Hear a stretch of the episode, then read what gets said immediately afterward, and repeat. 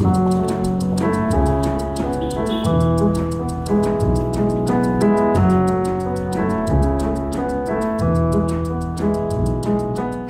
and welcome to my podcast, Everyday Sublime, the podcast that sheds light on yin yoga and meditation. This is your host, Josh Summers, and I'm a yin yoga and meditation teacher and trainer, as well as a licensed acupuncturist. This podcast is intended to be an in depth exploration of the intersections between yin yoga, Chinese medicine, and meditation. And my hope is that the talks and conversations in this podcast will help support your practice and or your teaching of yin yoga and meditation. So in this second of a four-part conversation with yin master Bernie Clark, Bernie and I continue to discuss themes from his outstanding book Your Spine, Your Yoga. This book, along with all his other works, needs to be in every yoga teacher's library, and I'll include a link in the show notes for where you can find Your Spine, Your Yoga. In this conversation, Bernie unpacks the important concept of spinal neutrality, and he explores how to think about symmetry, functional asymmetry, and dysfunctional asymmetry in the body. But before jumping into the episode, I have one small favor to ask of you. As a way of supporting this podcast, I humbly ask that you might consider sharing this episode or sharing a link to the podcast in either your social media channels, such as Facebook or Twitter or Instagram, or to share it in a blog or newsletter that you might send out. This is incredibly helpful to me, as I've tried to keep this podcast sponsor free, and I intend to try to keep it that way. I personally don't like the intrusion of advertisements when I'm listening to a good podcast or a good conversation. So for now, I'm keeping advertisements out of Everyday Sublime, which means as a free podcast, I support and back this podcast with my own resources. And it's a sacrifice that I feel privileged to make. And all I ask of you is this that if you find value in this podcast, please share it with someone else that might find it valuable too. And I thank you in advance for that sharing and support. And I'm glad you're here today. So without further ado, I once again bring you Bernie Clark.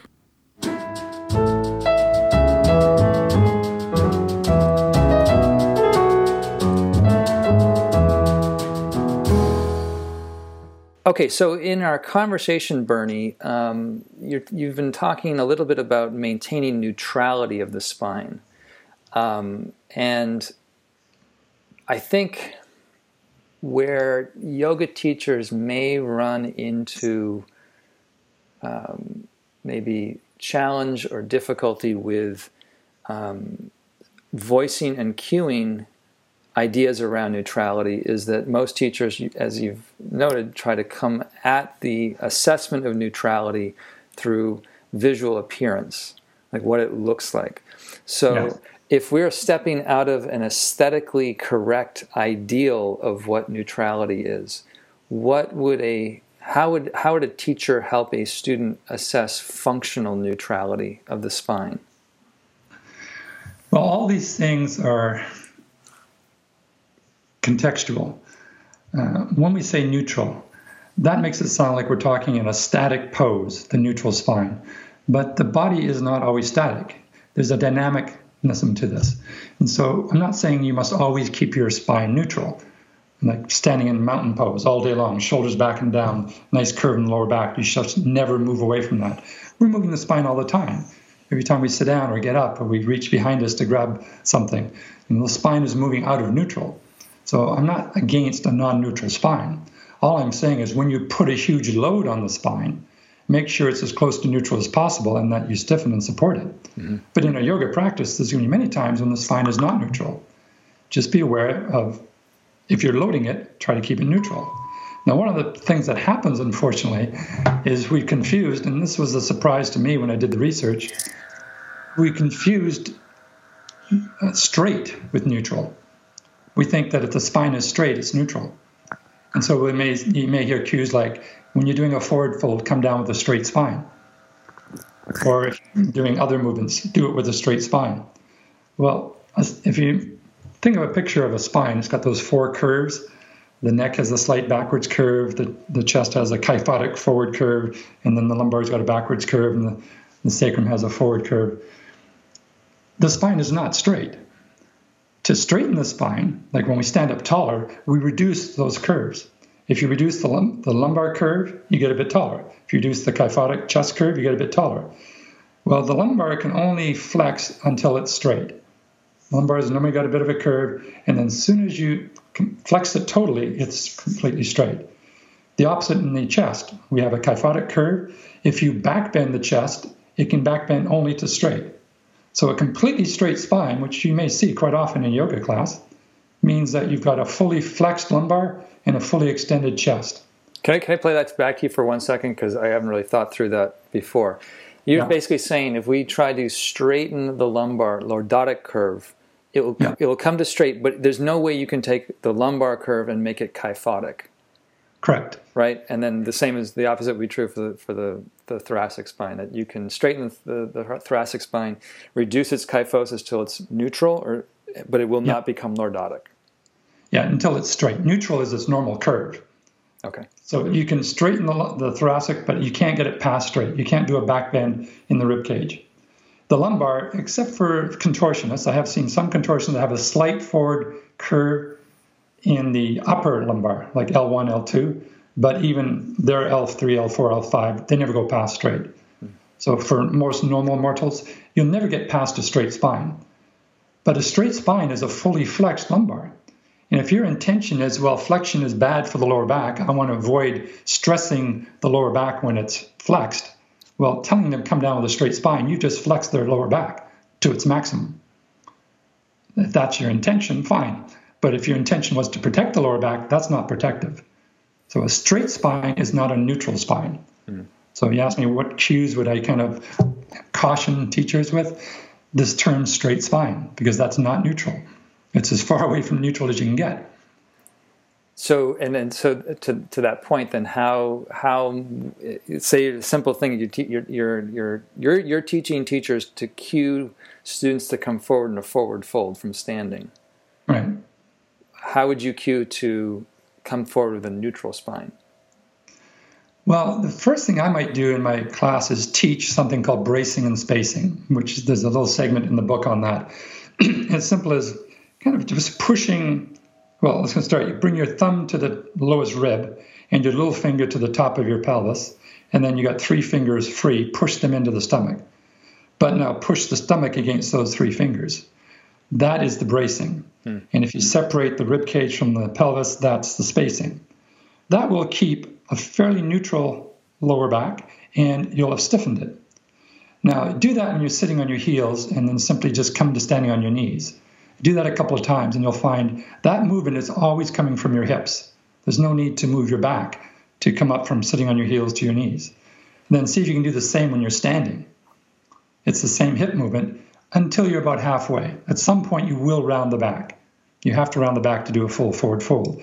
But during the moment when the muscles are engaged, you've got that bracing and spacing. Mm-hmm. Now, this next bit's a little bit technical, but the researchers have discovered something that I found quite fascinating which speaks to this whole thing of is it safe to round your spine when you do a forward fold, or is it safe, do you have to bend your knees when you do a forward fold? Once you're past about 45 degrees of flexion, like you're maybe about a third the way down on a forward fold, your back muscles turn off. These big erector spinae muscles, they're no longer engaged to support you and to control your descent. What's helping you now is your fascia, your ligaments, there's about seven layers of fascial and ligament tissues along the back of the spine. They take the stress of the forward fold. Hmm. And when you come up, it's these it's the elasticity of these ligaments that brings you back up to about 45 degrees. And then the, that's when the muscles turn on again and bring you the rest of the way. Hmm. Now, there's a little parenthetical thing here. Josh, sometimes I hear people say you should not stretch ligaments. You should not stretch tendons. I don't know where that came from. It's not true in the least. I remember talking when we had you on last time. We, we, this came up because this is sort of the uh, the favorite populist argument against Yin yoga. You should never yeah. stretch or stress ligaments um, or joints. Right. And yet, in our back, we have ligaments that are designed to stretch. There's one which is called the ligamentum flavum, which means in Latin the yellow ligament, and it's yellow because it has a huge number of elastin fibers in the ligament. And the elastin fibers are yellow, so it gives it its name. It is meant to stretch 50 to 60% of its normal length, so that when you're coming back up from a forward fold, it's this ligament that's drawing you back up. It's the elasticity in this ligament. So the muscles don't have to lift you up. Is that ligament all along the spine? I, I forget exactly where, where what it connects. Yeah. It goes between kind of the spinous processes and the back of the, the vertebrae just behind the spinal cord. Huh. And there's another ligament called the, the interspinous ligament, and then there's the, the spinous ligament itself. All these ligaments are elastic, and they are meant to pull you back up again. They're your anti gravity ones. When you get up to the neck, there's a big one. It gets renamed the nuchal ligament, but you'll see this on cows and horses, um, animals that graze. They've got this big, looks like a big muscle in the back of their neck. Mm-hmm. Well, that's that's a big ligament. That's very elastic, and it lifts the head back up. It saves the muscle the job. So the same in our back. The muscles only work at a very short range of motion, and then it's our ligaments and our fascia and its elasticity that helps us come back up and down again. So the I, you know one of the sort of the maybe the devil's advocate type questions I have is then if if the intention is to maintain and or restore the elasticity of that particular ligament, mm-hmm. do we do that? Does that does that sort of maintenance strategy or that exercise strategy get best um, achieved through a yang type stress where you might bounce down and come back up, or does it happen more in a, a, a static yin type posture? Do, do you have well, any sense of that? Yeah, and the answer is yes, no, maybe. fascia is such a complicated area. There's so many different types of fascia and different ways to work each type of fascia uh, Robert Schleip, one of the superstars in fascial research, he's got a whole book out called Fascial Fitness. And for him, it's it's almost like plyometrics. It's it's bouncing.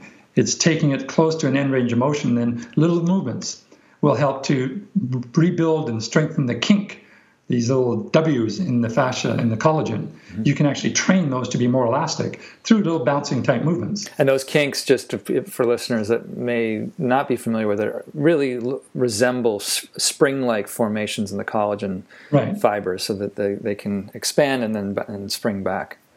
Yeah, the technical name is the technical name is crimp. Right. The crimp in that, so you can train that to be more crimp-like and get a little bit more elasticity but also through long held yin stresses, you can affect the water structure in the fascia and the creep stress. So there's benefits to all these types of stresses.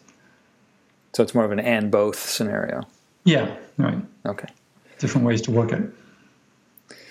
Which kind of makes sense because we move in so many different ways. sometimes we're still, sometimes we're bouncing around, sometimes we're strong. Yep.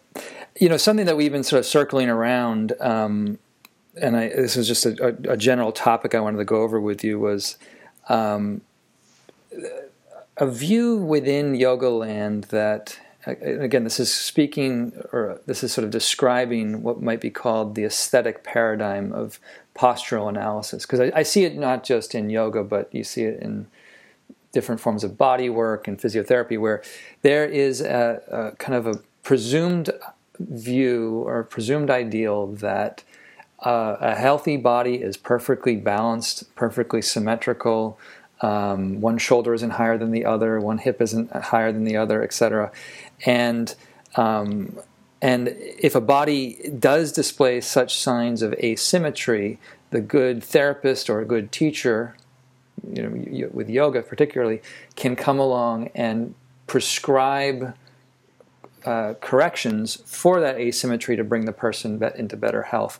And um, it just seems as a conclusion from everything you're bringing forth in this book that that that's a kind of a myth that yeah. that this ideal this ideal of symmetry just is not the way the you know not just human bodies but bodies in nature uh, exhibit themselves. And I remember, I, I, think it was Gil Hedley was speaking about this, the, the anatomist. He said something like, if you look at nature, you do not see symmetry anywhere. There's no natural structure that is ever perfectly symmetrical. Everything's winding around spirals and, and curves. Um, and what we can seek is healthy balance, but not necessarily perfect symmetry.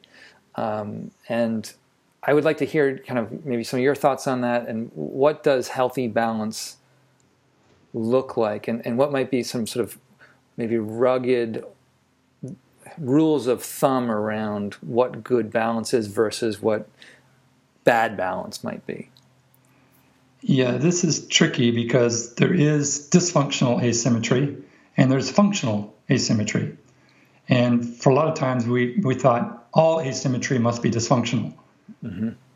And we measured asymmetry in, in, different ways. Like one common thing is for a physiotherapist to look at the height of one side of the hip to another.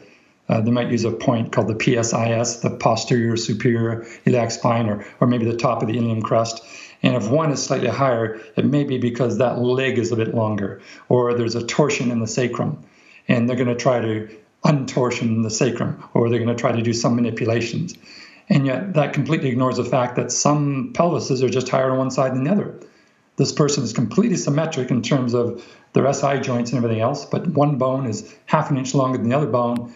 The legs are perfectly okay. This person doesn't need any change. They're functional, even though they have the appearance of asymmetry. But there may be somebody who does have one leg a bit shorter, and they are dysfunctionally asymmetric, in which case they may need some therapeutic stuff. But the functional asymmetry is the rule. Mm. None of us are symmetric. Everyone has the left side different from the right side. My right arm is much bigger and stronger than my left because I'm right handed. Uh, one shoulder is always a little bit higher, one hip's always a little bit lower. These don't need fixing. So the rule of thumb is is it broken? Are you dysfunctional? In which case, yeah, let's look at it. But if somebody just comes up and says, hey, you know, you got a slight scoliosis to your spine, if you lived your life fine till now, you just shrug and say, oh, interesting. But don't try to fix it. But if you've got a problem where it hurts all the time when you do something or you're dysfunctional in some way, then yeah, you got to look deeper. And maybe asymmetry is a problem. Usually it's not. But you know, what is causing the dysfunction?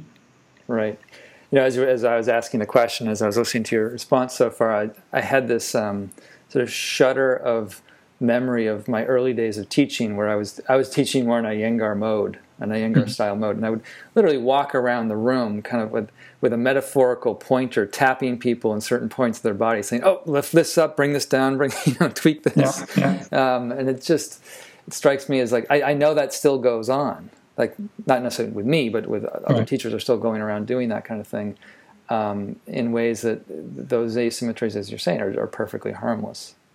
Well, I discovered in the uh, uh, part of the vertebrae in our spine have little growths called facets. And these facets, there's four to each vertebrae, and they nest in the vertebrae's facets below and above. And they're kind of like train tracks. They guide the movements of the spine. In the lumbar, because of the alignment of these facet joints, they restrict twisting. Our lumbar is not designed to twist very much. You get one to three degrees of rotation in the spine, in the lumbar spine. Mm-hmm. But some people, their right facets are more open to the side than the left. Most people can twist more one way than the other. And that's just a function of the shape of their bones. But if you realize, oh, I can twist to my left, I can see much farther than I can twist to my right, and now I'm going to try to get it equal. I'm going to really try to twist more and more to my right, but you're just hitting bones on bones. Yeah. Well, dynamically, just keep banging into those bones, you can damage the joint capsules. Yeah.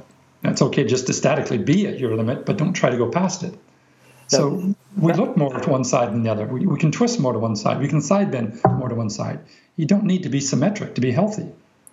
Yeah, I would say, you know, just to sum that idea up, I would say the majority of my yoga injuries have been a consequence of trying to m- militantly affect symmetry on both sides of my body. Like I hmm. can I can open so much on my right side, and I try to to replicate that on my left, where in my left bone, the left side of my like my hip or torsion of my femur, whatever it is, does not allow that to to occur, and then then then uh, destruction occurs somewhere else. Um, so I think that's a great point.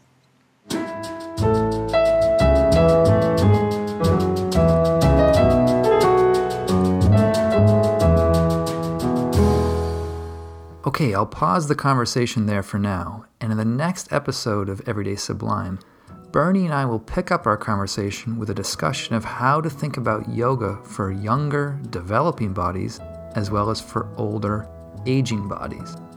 Bernie's new outstanding book, Your Spine, Your Yoga, is now available, and there's a link for you in the show notes for where you can find that.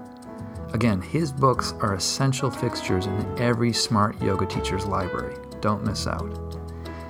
And if you're interested in training in or studying yin yoga with me, please check out yinyogaschool.com. That's yinyogaschool.com. Thanks so much for listening today, and I'll see you in the next episode.